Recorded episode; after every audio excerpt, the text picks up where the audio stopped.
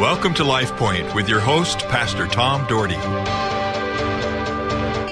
Hi, folks. Thanks for listening. This is day four of Pastor TJ Samuelu sharing his message with me that he shared when I was out of town.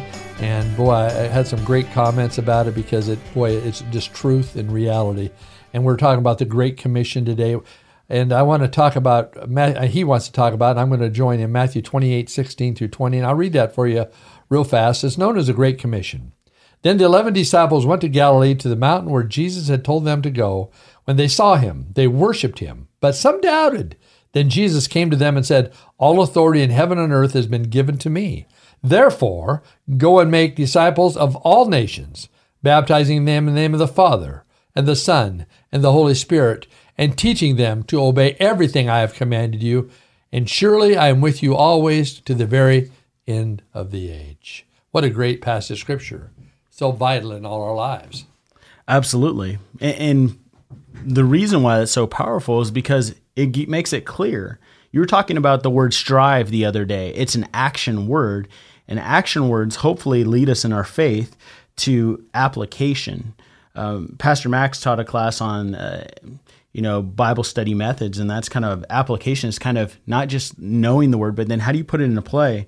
And so, how do we sow? And what is our purpose. And I think the Great Commission not only fits that part for our faith in our life, but what we should be doing.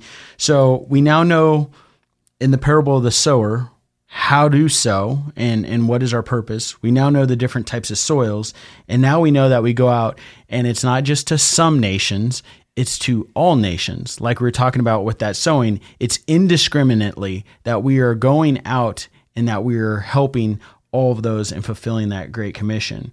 And I know that one of the things you've talked about and we're excited about as a church is the opportunity for those that have been sowing here in the Treasure Valley, maybe with some friends or some coworkers or family members, is there's an opportunity coming up in the next year, uh, May 1st through the 3rd, in the Harvest Crusade and Greg Laurie and what he's going to be doing. And so I know that we're really excited because some people say, Pastor Tom, look, I get that you've been talking about the sower. I get that you've been talking about the soil. I get that you've been saying these things, but I still don't know how to impact people. This gives them the opportunity to invite people, right? Yes, and folks, uh, this is you're going to hear a lot about that. You're going to hear me. You're going to get so tired of me talking about this Harvest Crusade because it's not our church. There is 120 Treasure Valley churches that are involved in this. 120, and what it's about it's getting non saved people to come and listen to Greg Laurie on three nights, three different nights uh, uh, Friday, Saturday, and a Sunday evening. And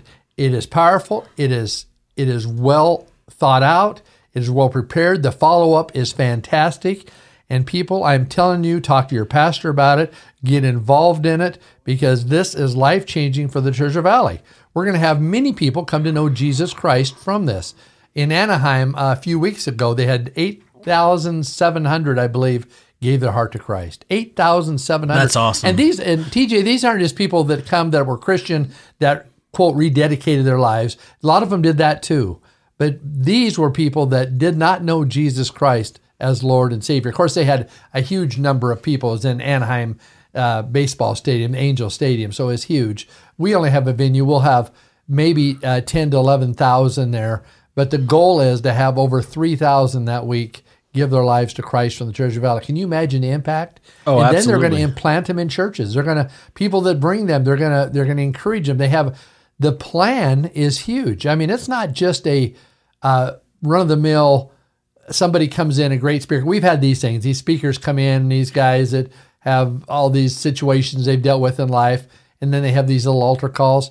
Folks, this is the, probably the most well run thing since the Billy Graham crusade we've had in Boise. I'm telling you, get your church behind it, get your people behind it. Let's start changing the world because you had this great message, TJ, on on the soil, on the sower, and and man, you talk about touching life, but it culminates with what you just well we just read here today is the Great Commission.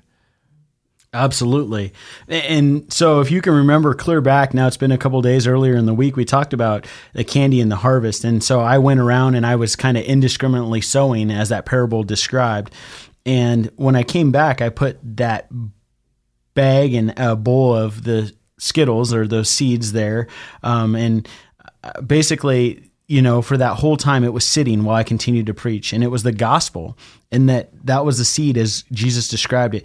And it's available for each of us today. And so if you've never received that, um, just know that it's available whenever you are ready to receive it as good soil. And that's kind of one of the things that this harvest will be able to do. And, and one of the things I said is earlier in that was the S could stand for seed but uh, that very well could stand for Savior, and He is close, always waiting for you to accept Him. And so, man, it, it's it's such a great and powerful thing. He is anxious. He's anxious for people to come to know Him.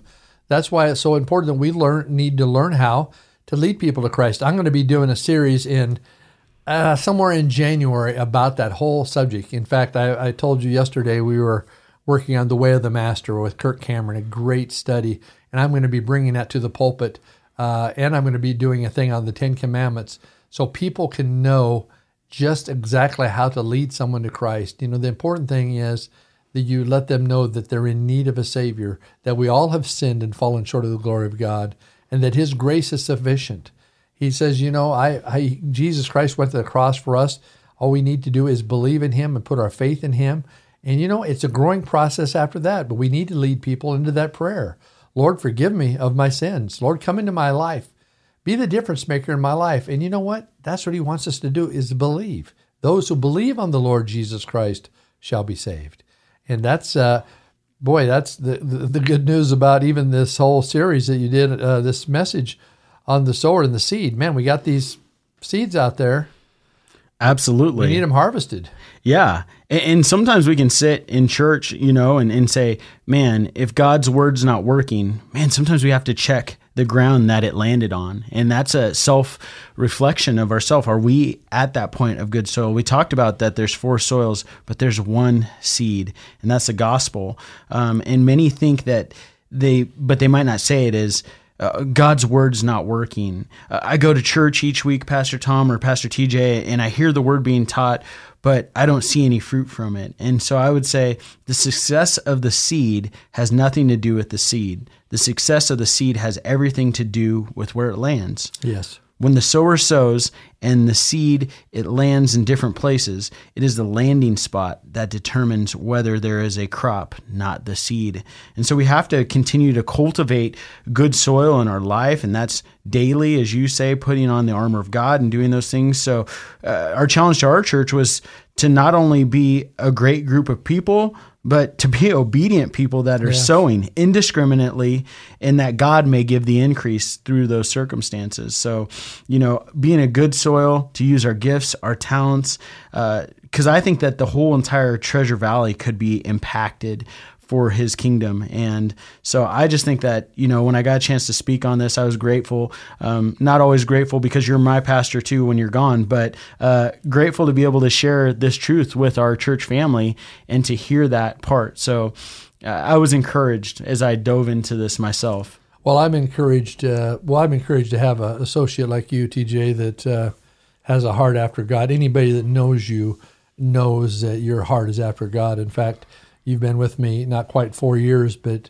we already have we have numbers of people that are in the church because of who you are and your influence in their lives and you've certainly brought some diversity to the church too i mean tj uh, like i said earlier in the week is uh, half Ukrainian and half uh, Samoan, and and he looks more Samoan looking at him. I mean, he you know he's he got the beautiful dark complexion and you know and the beautiful long hair that he keeps up in a man bun, and he actually plays Jesus for us in our plays because when it's down, I mean, I'm telling you what, when he grows his little beard, it his his Jesus picture. I got a Jesus picture of him, folks. I'm telling you, it's better than probably any Jesus picture on the market. I, I keep telling him you can market that picture but his but his heart is so big for him, and and you know he's preparing uh, for pastoral ministry, and, and him and I certainly have a plan together for our future, and and it, it looks bright. It really looks bright, and God's going to uh, use him powerfully, and He wants to use you powerfully because He wants you to recognize what God has for you. But I think we got to take serious the call to uh, win people to Christ and to bring them the Lord. And take these opportunities. It's not often you get a Greg Laurie type of opportunity. I mean, this is, and he is coming. This thing is a million one event. I mean, that's what it cost, and they are flipping much of the bill. Greg Laurie's ministry, Yeah. and there's just and some churches are donated. Our church donated to it, and this and that, but it's not a big money thing. People don't pay to come to it; it's free. Yeah. But I'm telling you something.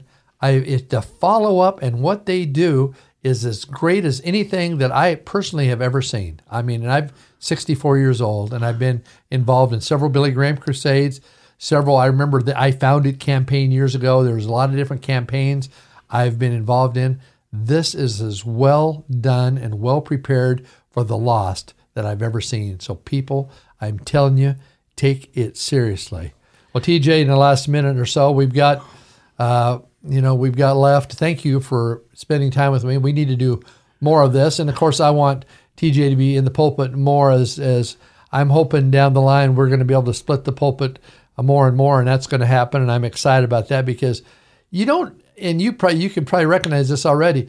You don't really notice the stress about think about stress and preaching until you don't do it, and then you realize you don't have that pressure of doing it Yeah. because you know you've got well in our case 600 people listening uh, or to you and uh, and what we say you know has value and we need the Holy Spirit's direction. And so there is a, there is an un a hidden stress Well, and you've set the bar for that, and you've made that abundantly clear. Like being a Bible believing church, and so I think everyone that takes that mantle at our church understands that and takes that so seriously of trying to communicate the gospel. I know that that goes to Dewey as our children's and Max as our youth Yep. pastor. Yep. We're all out there trying to just continue to proclaim what God has, and so you know, my instance was when people think of Skittles, think of sowing because that's around you every day. Know that God is around you. Know that He is still alive and He's still doing a work in our valley. praise God thanks Pastor TJ Thanks for having me. really appreciate it Lord bless you folks and hey I hope you have an incredible weekend LifePoint is a ministry of the Cloverdale Church of God. If you would like a copy of today's broadcast or would like more information about the church, please call us at 208 362 1700 or write to Cloverdale Church of God, 3755 South Cloverdale Road, Boise, Idaho 83709. You may also visit us at our website, www.cloverdalechurch.org. Thank you for listening and have a blessed day.